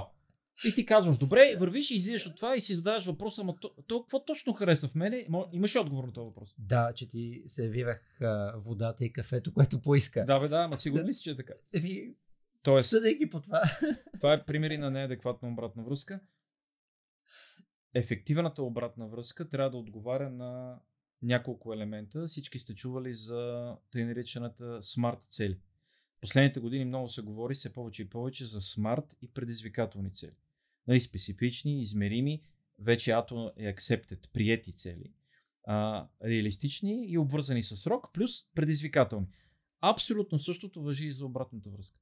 Обратната връзка трябва да е предизвикателна, да помогне на човека да се види в огледалото, да го провокира, да се замисли, да, се, да го провокира за следващи стъпки. Което означава специфична, измерима, конкретни неща, много конкретни неща, приета от човека от среща. Приета и разбрана, а, реалистична и дадена максимално бързо след това, което се е случило. Не е в края на годината. Абе, Жоро, ти помниш ли, сега сме декември, а, тук съм си записал ти януари на 15 януари в 4 часа и 15 минути, тук не се държа добре с един колега. Това не е окей. Ние имахме такъв случай преди много време. Един човек от е, екипа каза, а моя менеджер преди два месеца ми е каза еди какво си. Ние бяхме, вау, а ние какво можем да направим в този случай, след като ние разбираме, че преди два месеца някой ти е казал нещо, което не отговаря на Да, да. твоите Това е въз- абсолютно закъсняло. възприятия. И това е, т.е. един съвет е, а, трябва да е смарт и предизвикателна обратната връзка, трябва да е адекватна. Дадах примери за неадекватна, много конкретна и а, друго нещо важно. Обратната връзка не е монолог. Обратната връзка е диалог. Давам примера за монолог. А, отново се връщам да кажем, наблюдавал съм те в действие с среща с клиенти, аз съм мълчал, ти си водил срещата и аз идвам и, и те почвам. Жоро, извикахте да ти дам обратна връзка за среща с клиентите. А, браво, хареса ми как се справи. Това, което ми хареса е, че беше подготвен, имаше нужните материали, беше добре облечен, контролираше въпросите, а, спази времето. Браво. Това, което те моля да обърнеш внимание следващия път, да не прекъсваш когато говорят клиентите, независимо, че могат да кажат някой глупост понякога, е хубаво да ги слушаш. И а, второто нещо е да си сигурен, че на края на срещата завършиш с обобщение на това, което се разбрахме и какви са следващите стъпки. Това ми е обратна връзка, разбрали? Да, благодаря, чао. Това не е обратна връзка. Защо не е обратна връзка? Защото това е монолог. А, обратната връзка е диалог. При монолог аз нямам никаква представа ти дали си разбрал за какво М. става въпрос. Аз нямам никаква представа ти съгласен ли си с това, което ти казвам и ти какво мислиш? Как бихме провели този разговор като един диалог? Жоро, здравей. А, извикахте да ти дам обратна връзка за среща, която наблюдавах. Искам да знаеш, че мен ми хареса това, което направи и сега ще поговорим защо, като имам някои въпроси към тебе. Първият ми въпрос е, кои са те две-три основни неща, които според тебе ти направи добре? И те слушам. Няма нужда да импровизираш, защото сега Жоро се чуди сега какво да ми отговори. И ти почваш да говориш. И аз те слушам. Какво те слушам? Аз те слушам, за да видя на едно мнение ли сме, ти реалист ли си в това, което си направил, дали се подценяваш или надценяваш. Защо? Единственият начин да мога да ти издигна или да те своя на земята е ако те чуя. Тоест ти правиш една самооценка. Ние много сме говорили в този подкаст, аз говоря на моите студенти, единствената цел на комуникацията е реакцията, която ще предизвика. Не да си начешеш егото, не, не, не. не някой да разбере, че съществува бранд еди, кой си и така нататък. Единствената цел е реакцията, която ще предизвикаме. Абсолютно. И да видим как мисли човека. Значи аз не мога да те видя ти как мислиш, а аз ако не те виждам как мислиш и само, те, само аз ти говоря един монолог, ми това е най- най-лесният начин да създавам роботи. Аз искам да видя ти как мислиш. Ти говориш, аз допълвам, казвам и моето мнение, ако е различно, свалям те на земята, издигам те, ако е нужно, ако много се подценяваш и изчистваме силните страни. И после минаваме без но и обаче. Но, обаче, въпреки това, е най-лесният начин да убиеме обратна връзка. Защото представете си следното. Жоро, е, кажи ми как се чувстваш. Жоро, това ми хареса, това ми хареса, браво, с това завърши, супер. Но, обаче, а, има и неща, които да подобриш. Какво ти казвам аз, като ти кажа обаче? Но, и обаче.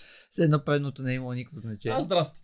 Значи, а, много си дипломатичен. Това означава, това, което казах аз на Жоро до тук, няма никакво значение. Той не става, и сега аз ще му обясня защо не става. Да, бих казал, Водо е чел книжки, в които казват да прави сандвич обратна връзка, т.е. той ми каза нещо хубаво в началото, сега ще ме смаже и може би накрая ще ми каже пак нещо хубаво. Да, а, всъщност а, те наречената сандвич технология не мисля, че вече отговаря на съвременния свят, защото сандвич технологията беше си монолог, почвам с хубаво, минавам с това, което не е окей, okay, завършвам с хубаво.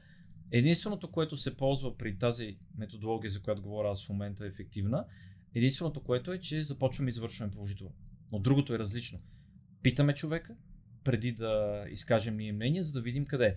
Завършили сме положителното, пауза правим и минаваме на а, от гледна точка на една до две основни области за развитие, които ти виждаш в начина по който проведе среща с клиентите, кои са те?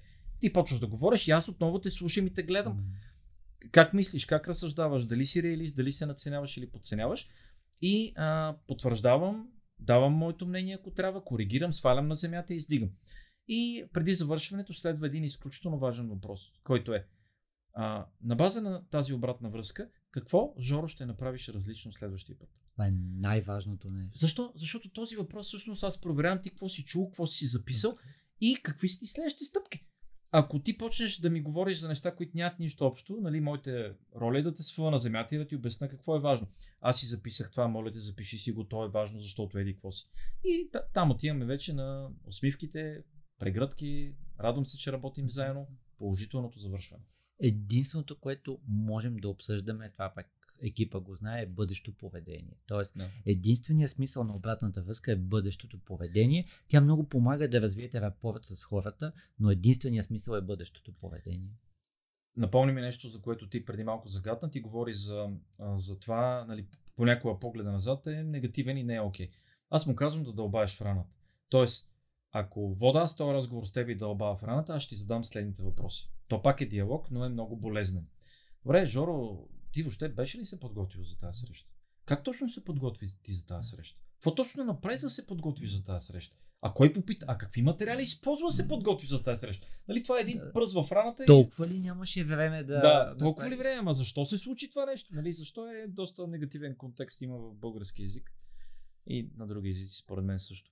А, съвсем различен е погледа напред. Какво можеш да направиш различно? нали, какво научи от тази среща, какво ще промениш, какво ще направиш следващия път. Нали, това са, хората са много по-готови да говорят за бъдещето и много по-готови да говорят за области за развитие, а да не говорят за дълбането в раната. И тук една, това не мога да, да го изпусна, една закачка. Защо говоря аз за области за развитие, а не говоря за негативни, отрицателни черти? Искам да го изпитам на тебе и моля те, кажи как се чувстваш. Два различни начина. Първия начин. Жоро, а, поговорихме за твоите силни страни. Нека сега да погледнем, погледнем твоите минуси в тази среща. Твоите отрицателни черти, твоите негативи. Които ще ти пречат да се развиваш. Да, да. А втория подход е, погледнахме положителните неща, нека сега да поговорим за тези едно или две основни области за развитие, по които искаш да работиш. Кое чувстваш по-добре? Опа, съжалявам с микрофона, да не го щупа. Второто звучеше като истински диалог. А първото? Че първото... на тебе ти пука. Второто, как бе, така се чувстваш? второто ми, второто Първото. ми, а, първото ми звучеше малко като ти да си учителят ми в първи и втори клас и аз да съм едно такова много Ти си лош, ти не ставаш. дете, което да, трябва да. да бъде смачкано. Не ставаш, ти не ставаш. А, затова друга препоръка към ръководителите, които ни слушат и гледат, абсолютно изтриване на думите отрицателно, негативно, минуси. Хората нямат минуси, хората имат области за развитие. И скоро един ръководител ми каза, ама Владо, то това е манипулация, това е използваш просто различни думи. Всъщност, за мен е манипулацията е обратната страна на мотивацията. И а, за мен разликата е следната. Когато аз правя нещо с корисни цели, когато го правя за да те прецакам, М, това е манипулация. Е, или да имам а, само лични облаги. Когато го правя с искреното желание да те подкрепя, да разбера повече за тебе, да намеря начин да работя добре с тебе, отива в мотивацията. И всъщност, когато аз искам да разбера как виждаш своите области за развитие, аз го правя с цел да знам какво мислиш ти, за да знам какво можеш да направиш и как аз мога да те подкрепя накрая. Тук ще дам още един жокер, в поне пет епизода сме говорили. Хората са се научили една от най-добрите книги на тема как работи маркетинг реално е на Рори Съдерланд Алхимия и в нея той казва, че той е бил 20 години шеф на Огил, ви, вице-президент на Ogilvy UK Мгм. и казва, че всъщност хората търсят сигналите, които могат да им помогнат да са убедени, че са взели правилното решение. Дали това е компания, в която аз мога да се развивам, дали това е човек, на който мога да, Да. вярвам, дали има смисъл да полагам усилия и така нататък. И той го е казал скъпите за даване сигнали. Тоест, неща, които видимо не е лесно да бъдат дадени като сигнали. Първото, той го описва като репутация, Да. което мисля, че хората много търсят репутацията на добрия менеджер, добрия ръководител, добрата компания. Тя не се изгражда лесно. Не. И компаниите полагат усилия да не я влушат, така че хората много разбират защо това се случва. Другото е upfront cost, т.е. предварителните усилия, които ти си направил. Примерно, идваш на срещата с видимо листче, 7 булета или както ти си. Подготвил съм се. Сло, Да. а, е, дай да минем през нещата от предната седмица, нали? Тоест, Да. видимо си подготвен, тип up, upfront cost, някакво такова. И последното е continuity, т.е. тази част, че ние работим с тебе дългосрочно. И тук се връща на това, което ти каза. Всъщност, областите за подобрение, там където аз ще ти помогне continuity, т.е. хората търсят брандове, които казват, ние искам ти да си успешен, искам следващите 2, 3, 5 години да работим заедно. Абсолютно. И една добавка от мене. А, ние говорим тук за даване на обратна връзка при огромна а, част от случаите. Това са хора, които имат своите силни страни. М. Имат и някои области за развитие. Много от хората са ни такива. И това въжи. Когато говорим за хора, които са с а, а, много изявен bad attitude, негативно отношение, които поведението им не отговаря на ценностите на компанията, тогава говорим за различен подход, но нямаме време в момента него да го Абсолютно. дискутираме. Който иска в книгата ще си го, ще си го гледа с удоволствие. Аз бих казал, винаги, когато даваме обратна връзка, трябва да казваме защо нещо обективно води до нещо друго. Тоест ти се подготви, слушаше клиентите, съответно те видимо разбраха, че ние сме на тяхна страна, видимо, Да. Видимо ползите? да, а, в резултат на това те помолиха ти да си проектен менеджер за това. Тоест, само обективни неща, които са и които обясняват крайна сметка това, което каза. Мисията и визията. Тоест, те трябва да се вписват в това нещо, защо дадено поведение е И добро ценностите на компанията. или лошо. Да. Точно така. Супер. Успяхме ли да покрием десете или остана Не, още? останаха още две, но преди това едно последно изречение. Като а, това е трети практичен съвет за хората, даващи обратна връзка. А, хората, всеки от хората, с които работим, има своите силни страни. И всъщност това е нещо, върху което ние трябва да градиме и а, то е основното. А, области за развитие говориме за една, максимум две. Една, максимум две. Тоест, а, защото всеки от нас има списък от неща. Никой от нас не може да работи на, Мгм. по списъка наведнъж. И другото е а, фокуса върху положителното, изстъпването върху положителното и надграждането върху него е, е води положителен разговор. И когато хората знаят, че имат 3-4 основни положителни неща, надграждат ни им подкрепяме да стават още по-добри там, супер са. Върват напред. И имат едно, максимум две неща, по които работят в даден период, дадена година, те се чувстват и по-добре а, и разговорът е много по-положителен. Тоест, да не правиме, както се казва, две-три положителни неща и списък от 14 области за развитие. Това не е окей. А, като, като подход, защото е, става негативен разговор. Абсолютно. Понеже загътнахме и темата за родителство, на Вики стана интересно, сигурно сте много добри хора, им е интересно, но и в работата. А, всъщност, Хуберман Лаб подкаста, предполагам, че и ти го слушаш, Да, да. нали, той е neuroscientist, т.е. той казва на база на реално химията, как работи, нали, как работи И мозъка. как работи мозъка, да. И едно от нещата, което той казва всъщност е праведни си изследвания, когато ти хвалиш хората за резултат или ги хвалиш за процес. И ако ги хвалиш само за резултат, тогава имаш един огромен казус, защото те се притесняват, ако не постигнат резултата. Точно така, да.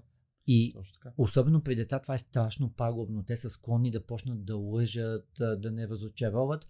И когато ти си го изграждал години наред това нещо, отиваш в една компания, при която Да. те не награждават усилията да се развиеш. Не награждават, както ти каза, конкретно смарт нещата, а по-скоро гонят само крайния резултат и ти се изкушаваш да изкривяваш истината, да си избираш само най-лесните клиенти, най-лесните ситуации. Да, и, и Жоро и такива организации като цяло имат и тенденцията да не приемат грешката. А, всъщност има два типа култури, като за мен е по-положителният втория тип култура. Първият тип култура е организации, в които не е окей, не е окей да приемеш, да направиш грешка.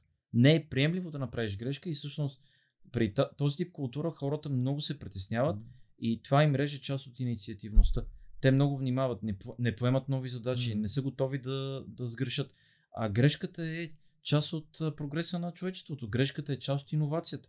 Който не е сгрешил, нали, аз като погледна кариерата ми, изплетена от а, победи, от хубави неща и по 3, по 5, по 10 умножено грешки и всякакви провали, мини и големи провали. Скоро с тебе на Fuck Up Night си говорихме усмихнах. също за такива неща. Да, всъщност Владо беше блокиран в Гърция след наводненията. Там Да. ми звъни в неделя след обед. Да, И във вторник можеш да участваш вместо мен. в Up Night, да. Да. Днес. Ти се представи блестящо. Много ти благодаря. Има ти видеото, каза, да. видеото на Владо го има качено, изгледайте да разберете. Не е на бизнес тема, тема, там си говориме за биоградина, за липи и шипки, но е едно от големите ми предсаквания в живота. Но връщам се обратно. Тоест, тази култура за мен не е окей. А другата култура, която е много по-приемлива, това, е, това за мен е, това е задължително за всяка организация. Това е култура, която грешките са окей. Където грешките са поощрени и където хората знаят, че грешката е начин ние да вървим напред, като разбира се, има яснотата, че като направиш грешка, не трябва да я повтаряш след това. Абсолютно. Ние се учим от грешките и че грешките ни дават възможност да бъдем по-инновативни, да правим нови неща. И тази култура е много по, много по от. Отново, отново е в родителството. И, и нали, само Да. е, нещо много важно, което според мен не го засегнахме, че хората, особено в началото, като попаднат в една компания, са нали, хората, които слушат, не ме виждат, но те са, о, чакай, сега трябва да разбера нали, как да съм успешен, как да оцелея. И почват всъщност да търсят а, всичките тези неща, които са свързани с реално какви са хората тук, как, аз как ще съм успешен. Разбира, че като занесат кафенцето на Владо рано сутрин и си пушат с него цигарата, ще получат може би по-хубав стол, Е, пуша, по-хубави клиенти и така И нататък. пия. а, една впечатляващо готина компания, да. която супер много харесвам и а, отивам в БГ работодател, нали, там отивам за сблъсък с реалността Да. и там пише супер компания, обаче трябва да си много близък с началника на този, който разпределя маршрутите в нашата Да. компания, защото иначе ще те сложат на кофти маршрут, където няма бакшиш и така нататък. И, и край ти вече си разбрал най-важното, ако Да. си в тази позиция, нали, оттам нататък не ти пука ценности, не ти пука мисия, мисия стратегия на компанията, така че тук, нали, моя съвет е а, това, което Владо каза, нали, ако не може да напишете на едно лище и не сте уверени хората нататък, че знаят за какво става дума, най-вероятно отиваш в БГ работодател или нали, решението какво ще прави в дадена ситуация ще зависи от а, това на дали вода обича кафето с две захарчета или а, къде могат да го хванат в асансьора, което не е нещо, което искате да си причините. Не, абсолютно и това не е начин за привличане на читави хора и на задържане.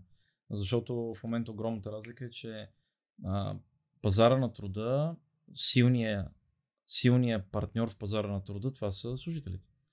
И а, нали, много от компаниите имат предизвикателство с наемането и задържането на хора а, и начин да бъдат задържани е да се чувстват добре.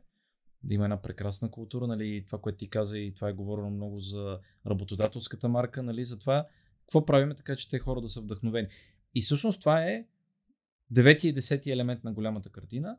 Единият е подкрепа за вдъхновение на хората, а другия е подкрепа за развитие на хората. И защо казвам подкрепа за вдъхновение? Признавам, че деветото никъде друга да не съм го срещал. Да. А, защо? Аз преди, преди много години, първите позиции като ръководител, силно вярвах, че аз съм този, който трябва да мотивира хората като ръководител. Това е в моята топка. Топката е в моето поле. Да ги мотивирам и аз съм този, който трябва да ги развивам. И а, няма да забравя, имах емблематичен разговор. А, човек, с който аз съм му направил план за действие, план за развитие, аз съм му го разписал и той трябва да го изпълни. Нищо не се свършва. И той се връща и аз го питам, добре, какво се случи? И той ми казва с усмивка, Владо, твоя план не проработи. И нещо ми прищрака и всъщност, всъщност развитието на хората е в техните ръце. Да, аз съм длъжен да вода разговор, да им а, покажа альтернативите, да ги подкрепа. Но ако те нямат желание да се развиват, аз нищо не мога да направя.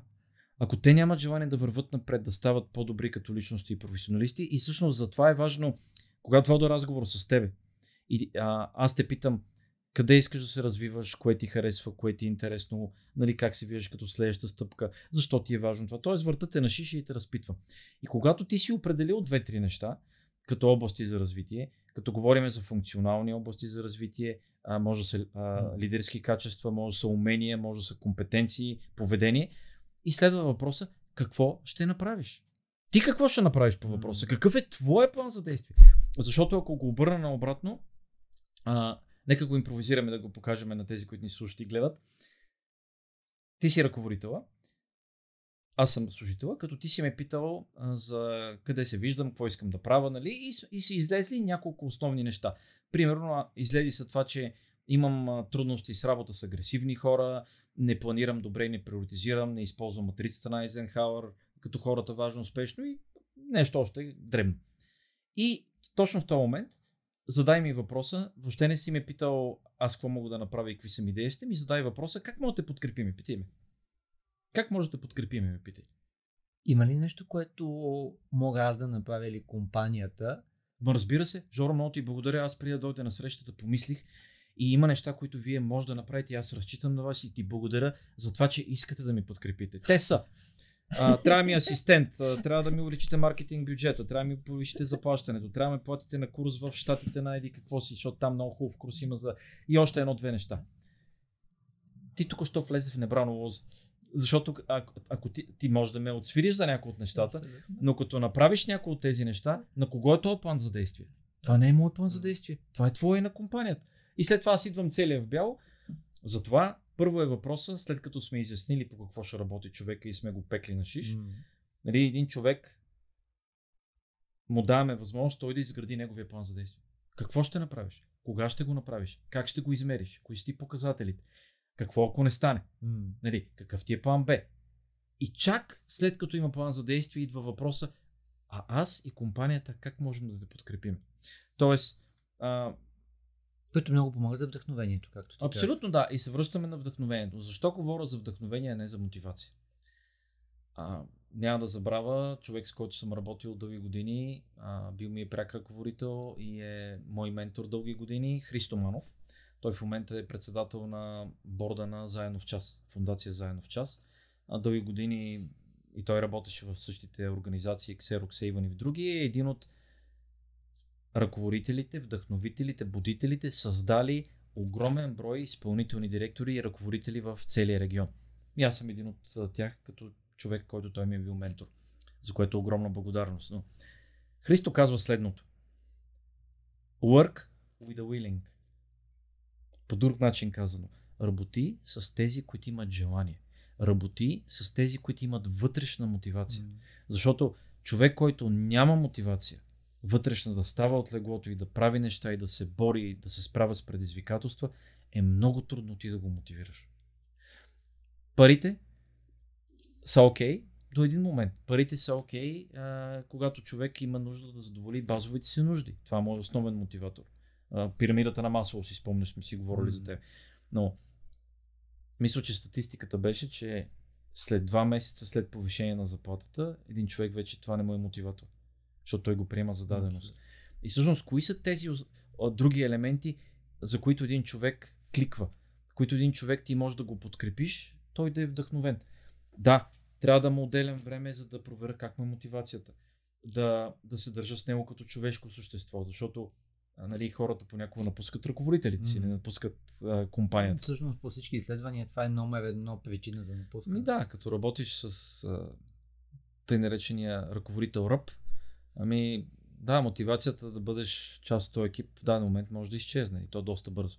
Но затова говоря за подкрепа за вдъхновение и подкрепа за развитието, защото вярвам, че а, и съм го видял в практиката и виждам много хора, които имат същото виждане, че един човек е отговорен за своята мотивация и трябва да се опитаме да работим с хора, които имат желание, имат положителното отношение, този атитюд, за който ти говореше.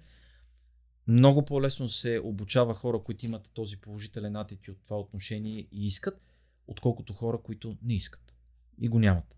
Много добре казано. Аз налагам ми се ситуации, в които ми казват, ами, моите хора не са мотивирани, кой си не е мотивиран. Да. Ние по принцип мотивирани хора не търсим. Ние търсим хора да са мотивирани, да са успешни в нашата организация, защото ние може да ги направим успешни само в този контекст. Нали? Да. Това, че са демотивирани, защото нямат, защото са се скарали с половинката в живота си, примерно, или а, заради това, че има задръстване сутрин, нали, ние на това не, не можем систематично да повлияем.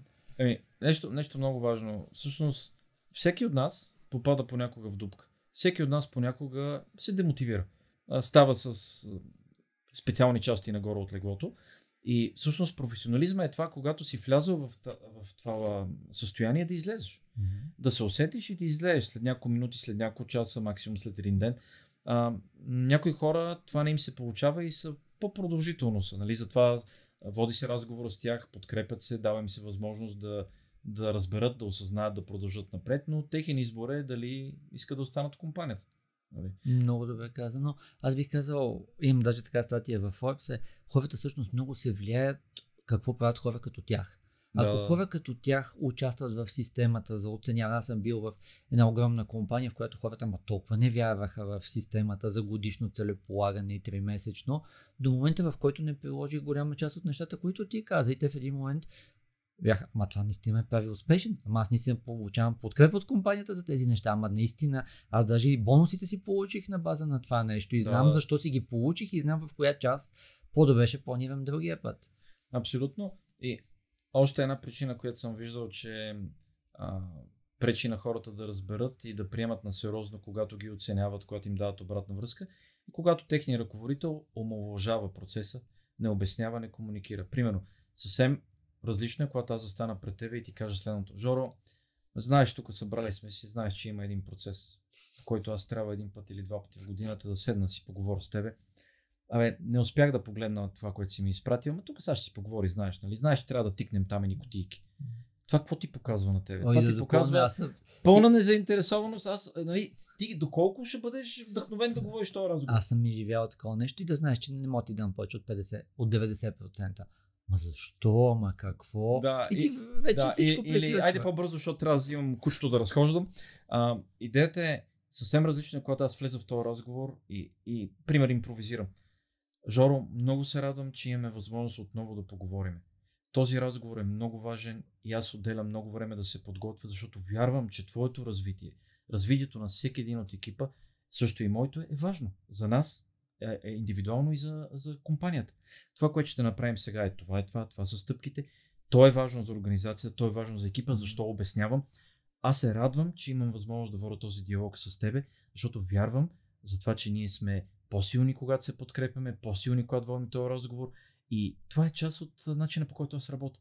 Ми ти ще бъдеш ли малко по-настроен много, да водим разговор? Много по-хубаво, много по-добре казано. А, едно от нещата, което аз вярвам и надявам се и хората, които го изживяват, е, че за мен хората са диаманти. Нали? Тоест, равно погледнато, ако ти си избрал един човек или ще избереш даден човек, да. той е диамант. Нали? И ти носиш отговорността да видиш какви са му силните страни, да избереш кое е най-доброто за да него. Да го подкрепиш, да покаже целия си блясък. Абсолютно. Да го кажем така. Да. И тогава наистина то се усеща, нали? Ти, човека усеща, че ти му помагаш да развие блясъка си. Абсолютно е така. И, един пример, като говорим за наема и за отношения, развива и за умения, което си е, вече си стана един рефрен в HR средите и сред много от ръководителите. Аз предпочитам лично като ръководител, съм предпочитал, сега вече нали, управлявам себе си и а, заедно с моят сътрудник, съпругата ми, но аз съм предпочитал да не има човек, който има вътрешната мотивация, има желанието, а няма всички нужни умения за дадената позиция. Защото съм виждал, че такива хора правят чудеса. Разбира се, неговата вътрешна мотивация трябва да е положителна и да съвпада с а, компанията, с ценностите. Защото, пример, един а, човек, който иска да прави зло един масов убийц, той също има а, силна вътрешна мотивация. Само, че неговата е в а, друга посока, нали? А, не в това, което ние говорим сега. Та така. Сигурно. Супер. А, да минем тогава на другата тема, която обещахме на хората, Добре. която е как се развива махаме впечатляващ и остава личен бранд. Да. Тоест, наистина ти си човек, който е бранд по отношение на обучение за лидерство, по отношение на структурирани знания за лидерство. Да ни кажеш как си успял да развиеш това стойностно предложение, как си успял така да го направиш, че хората да го изживяват и съответно в един момент да препоръчват, да разпознават. Да. М- не мисля, че съм измислил топлата вода. Многократно сме сядали с съпругата ми да вземем решения по тези въпроси. Тя е маркетолог по професия а, и мисля, че нейният нейната трезва преценка ме е сваляла на земята и сме взимали практични решения. Давам, давам пример. Когато а, почнахме да правим а, бизнес картички, а, нали, моят въпрос беше да слагам ли името на фирмата ни. И тя каза, ама хората ти искаш да те познават и ти си лицето на фирмата, затова слагаме твоето име. Ти си лицето на фирмата. Тоест, фирмата ни ние издаваме фактури с нея и всъщност а, ти си много по-силен като име и ние работиме да го изграждаме това нещо.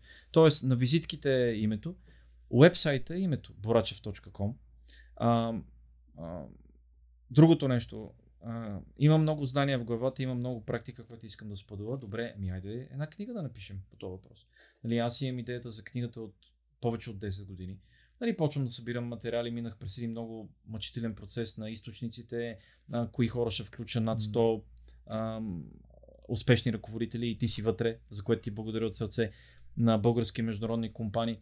Тоест, гледайки го сега вече, след като е минало и след като имаме завъртяно колелото, комбинацията от много работа за изграждане на името. Тоест, името е да е свързано с като коуч, екзекутив коуч, като ментор, като преподавател, като човек, който работи с ръководители и разбира нещо и може да подкрепи хората до някъде, свързано с лидерството, управлението на хора и събепознанието. Това е едно решение. Другото решение е за визитните картички, третото е за вебсайта, как да се казва. А, Другото нещо, на вебсайта, когато говорихме какво да включим, виждали сме много, много професионални вебсайтове, които, страници, които са изключително сериозни. И това, което аз казах, ама аз, аз се шегувам много, аз съм такъв весел човек в дадени моменти, нека и това да го виждаме там. И включих някакви закачки в това, което писах. А, имаме секция, която имаме снимки, които аз съм правил. Като някои от тях стават, други са абсолютно боза, но аз съм ги качил там. Тоест, Идеята е и хората да те видят като професионалист, но да те видят и като човек. А, с а, книгата тази работа, която за мен е една, това е една визитна картичка. Тоест, а, може да отиде един професионалист в посоката да има подкаст.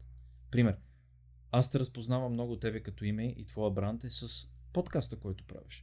С участията, които имаш в а, всякакви виртуални формати и при други хора. което е страхотно. Аз реших, че не мога да огрея навсякъде и няма да правя подкаст. Защото имах една идея да правя подкаст, свързан с лидерството по такива теми, но човек не може да огрее навсякъде. Кое е това, което ти а, а, решаваш да се фокусираш там? И моят фокус е върху а, обучителните програми, персонализираните. Пътешествие за лидери вече 6 ви по 7 идва. Е бранд сам по себе си, който е вързан. А, а, името му е Пътешествие за лидери с Владимир Борачев. Отново връзваме mm-hmm. с името. Вързан е с книгата Пътешествие за лидери. И а, нали, това, което обясних за вебсайта, за визитката, да не отиваме към подкаст, книгата да бъде. И другото, което много правя е да ходя на събития, като на много от събитията аз не получавам пари, не ми плащат нещо. Аз съм там да подкрепя едни хора, които правят много хубави неща. Пример, uh, Fuck Up Nights. Uh, пример, за да ме видят и в действие. Вчера презентирах на um, Свободата да бъдеш. Фестивала Свободата да бъдеш. И говорих за силата да казваш не. А преди това миналата седмица говорих на прогресив на конференцията на бързооборотните mm. стоки компаниите. Там говорих за голямата картина. А, а, нали, отивам на конференцията на 15 години на Коучинг Федерацията. Ще отида на Баух, на конференцията на Българска асоциация за управление mm. на хора. Тоест, ако задам така въпрос, ако аз съм в дадена сфера, аз съм в сферата за развитие на ръководители, сферата за лидерство, където специализирам. Кои са тези събития и формати, които аз трябва задължително да бъда там? И аз съм там. Аз съм там. Член съм на БАУХ. Член съм на Международната коучинг федерация. Подкрепям. И много от тези събития всъщност а, това е възможност за нетворкинг, това е възможност хората да те видят и разбира се, трябва да си седне човек на дъто, да mm. направи една хубава презентация, да изрепетира 20-30 пъти и да направи нещо, което дава стоеност на хората. Та, това е аз, може би тези, които са очаквали да измислят топлата вода, няма как да измислят топлата вода. Аз съм се учил от най-добрите, които съм виждал и учил съм се от хора, гледал съм какво правят околните. Мисля, че всеки може да персонализира своя подход и да избере как го прави. Но най-важното е да се чува, да има шум, да се чува mm. неща и да има стойност, да не е само шум в системата. Абсолютно. Аз затова така и подадох топката с да. стоиността и след това с нещата, които са добри практики и точките на контакт, които ти много добре описа без да подам и тази тема. Да. А, супер. А, а, още едно нещо, което да. бях забрал, а, което мога да добавя. Да кажем, когато излезе, като излезе книгата и имахме въпросителна как да я лансираме. И как да я лансираме така, че това да помогне и на бранда и да помогне и за самата книга. И решихме нещо, което не беше правено по този начин, да в топоцентрала, голямата зала, да я напълниме с ръководители.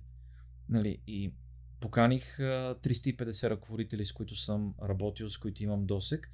Дойдоха над 200 ръководители, имаше близо 40 изпълнителни директори, което беше тотален шок в системата. Тоест, много работа се положи, за да се случи това събитие. Много хубави хора бяха поканали да говорят на сцената, имаше даване на автографи. Но ето аз в момента като, го, като, като ретроспекция, аз виждам, че това помага за този бранд и това помага като един придатък на всичко, което сега споделих. Аз бих допълнил, много харесваме, това е маркетинг на 7 години, там има за тракшн, т.е. тази тяга или, както казват в стартъп съветите, действия, които подсказват следващото действие и то започва като един локомотив да набира скорост и още и да, още. Да, и всяко води до следващото и следват обаждания от хора, нали. Последните вече доста години работиме предимно с Word of Mouth, уста на уста и чрез препоръки. А, а, те наречените студени обаждания аз не ги правя. Нали, получаваме обаждане, получаваме имейл и виждаме на кое може да отговорим, кой проект е интересен. Ако нямаме възможност да работиме с колеги от а, Международната коучинг федерация, защото вярваме, че заедно сме по-силни, подкрепяме се. А, и така, но ето, ето това са елементи, нали, може би изпускам нещо за създаването на този бранд, като този бранд е създаден в рамките на 20 години.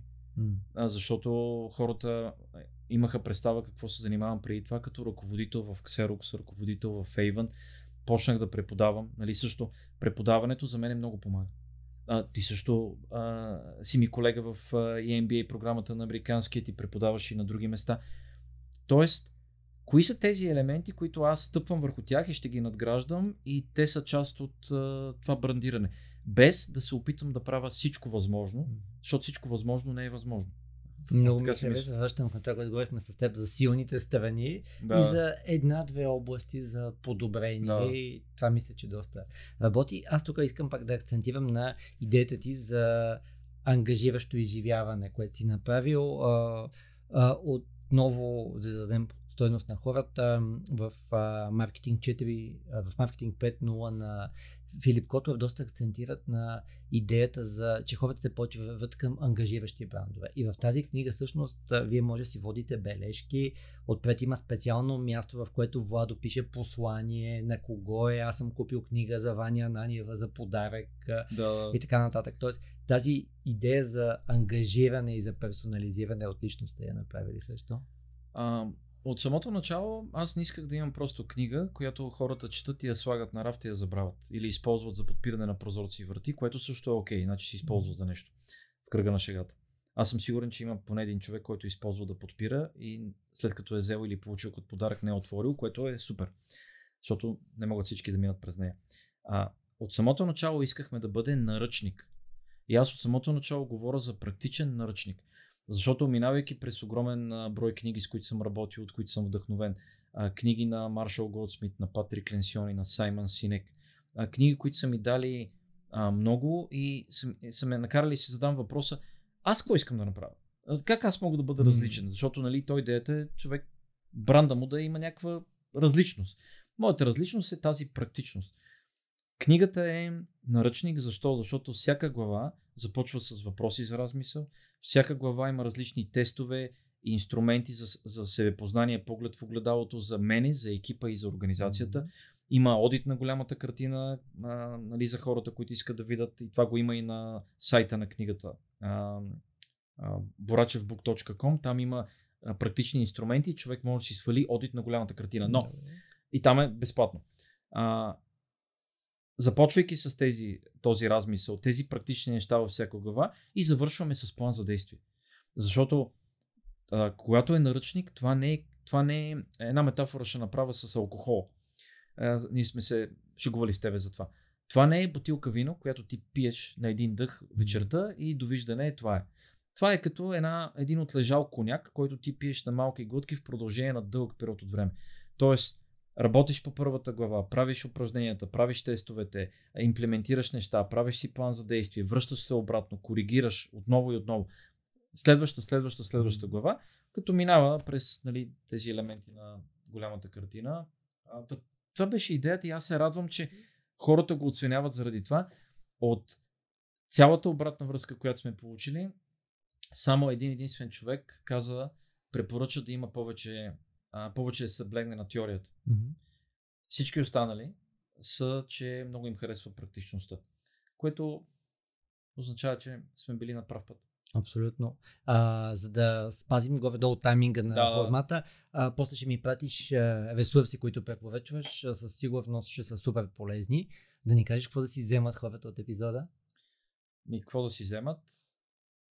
Вземете си голямата картина, десете елемента на голямата картина за екипи за организация, силата да знаеме каква е нашата кауза, нашето защо или мисията, къде отиваме визията, как ще отидем там от гледна точка на поведение, ценностите, как ще отидем от гледна точка на стратегически приоритети, плюс стратегия и последваща тактика, кои ще бъдат хората, които са част от този екип и отговарят на предишното и са въвлечени и го разбират и го живеят, какъв ни е менеджмент процеса, за да управляваме нашия бизнес, как управляваме представането на хората с включените очаквания, обратната връзка, делегирането, поставянето на смарт предизвикателни цели, оценяването на хората, ако трябва и план за подобрение и уволнение.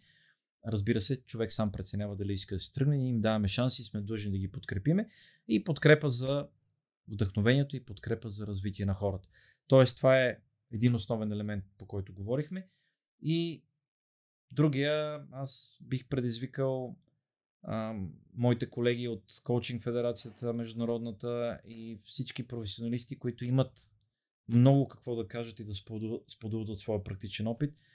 Писането на книга е невероятно трудно упражнение и в същото време изключително зареждащо е и вдъхновяващо, особено когато имаш финалния продукт. На мен ми отне 10 години. Моля ви, споделете това, което ви е в главите. Пишете, пишете статии, списание менеджер в Капитал Кариери, в DIRBG, HR uh, и така нататък. Uh, участвайте в подкасти, защото когато споделяме, когато uh, заедно сме по-силни, изграждаме една общност, която пък помага на българската среда, на компаниите. Това е което мога да кажа. Супер. Много ти благодаря. Обещах ви, че ще бъде топ епизод. Надявам се, че епизода ви е бил полезен. Намерете ресурсите, които препоръчва Владо и стига да искате, вижте в uh, Explorer Academy и много фокусирани практични съвети от Владо. Благодаря от сърце, радвам се, че бяхме заедно. Удоволствие.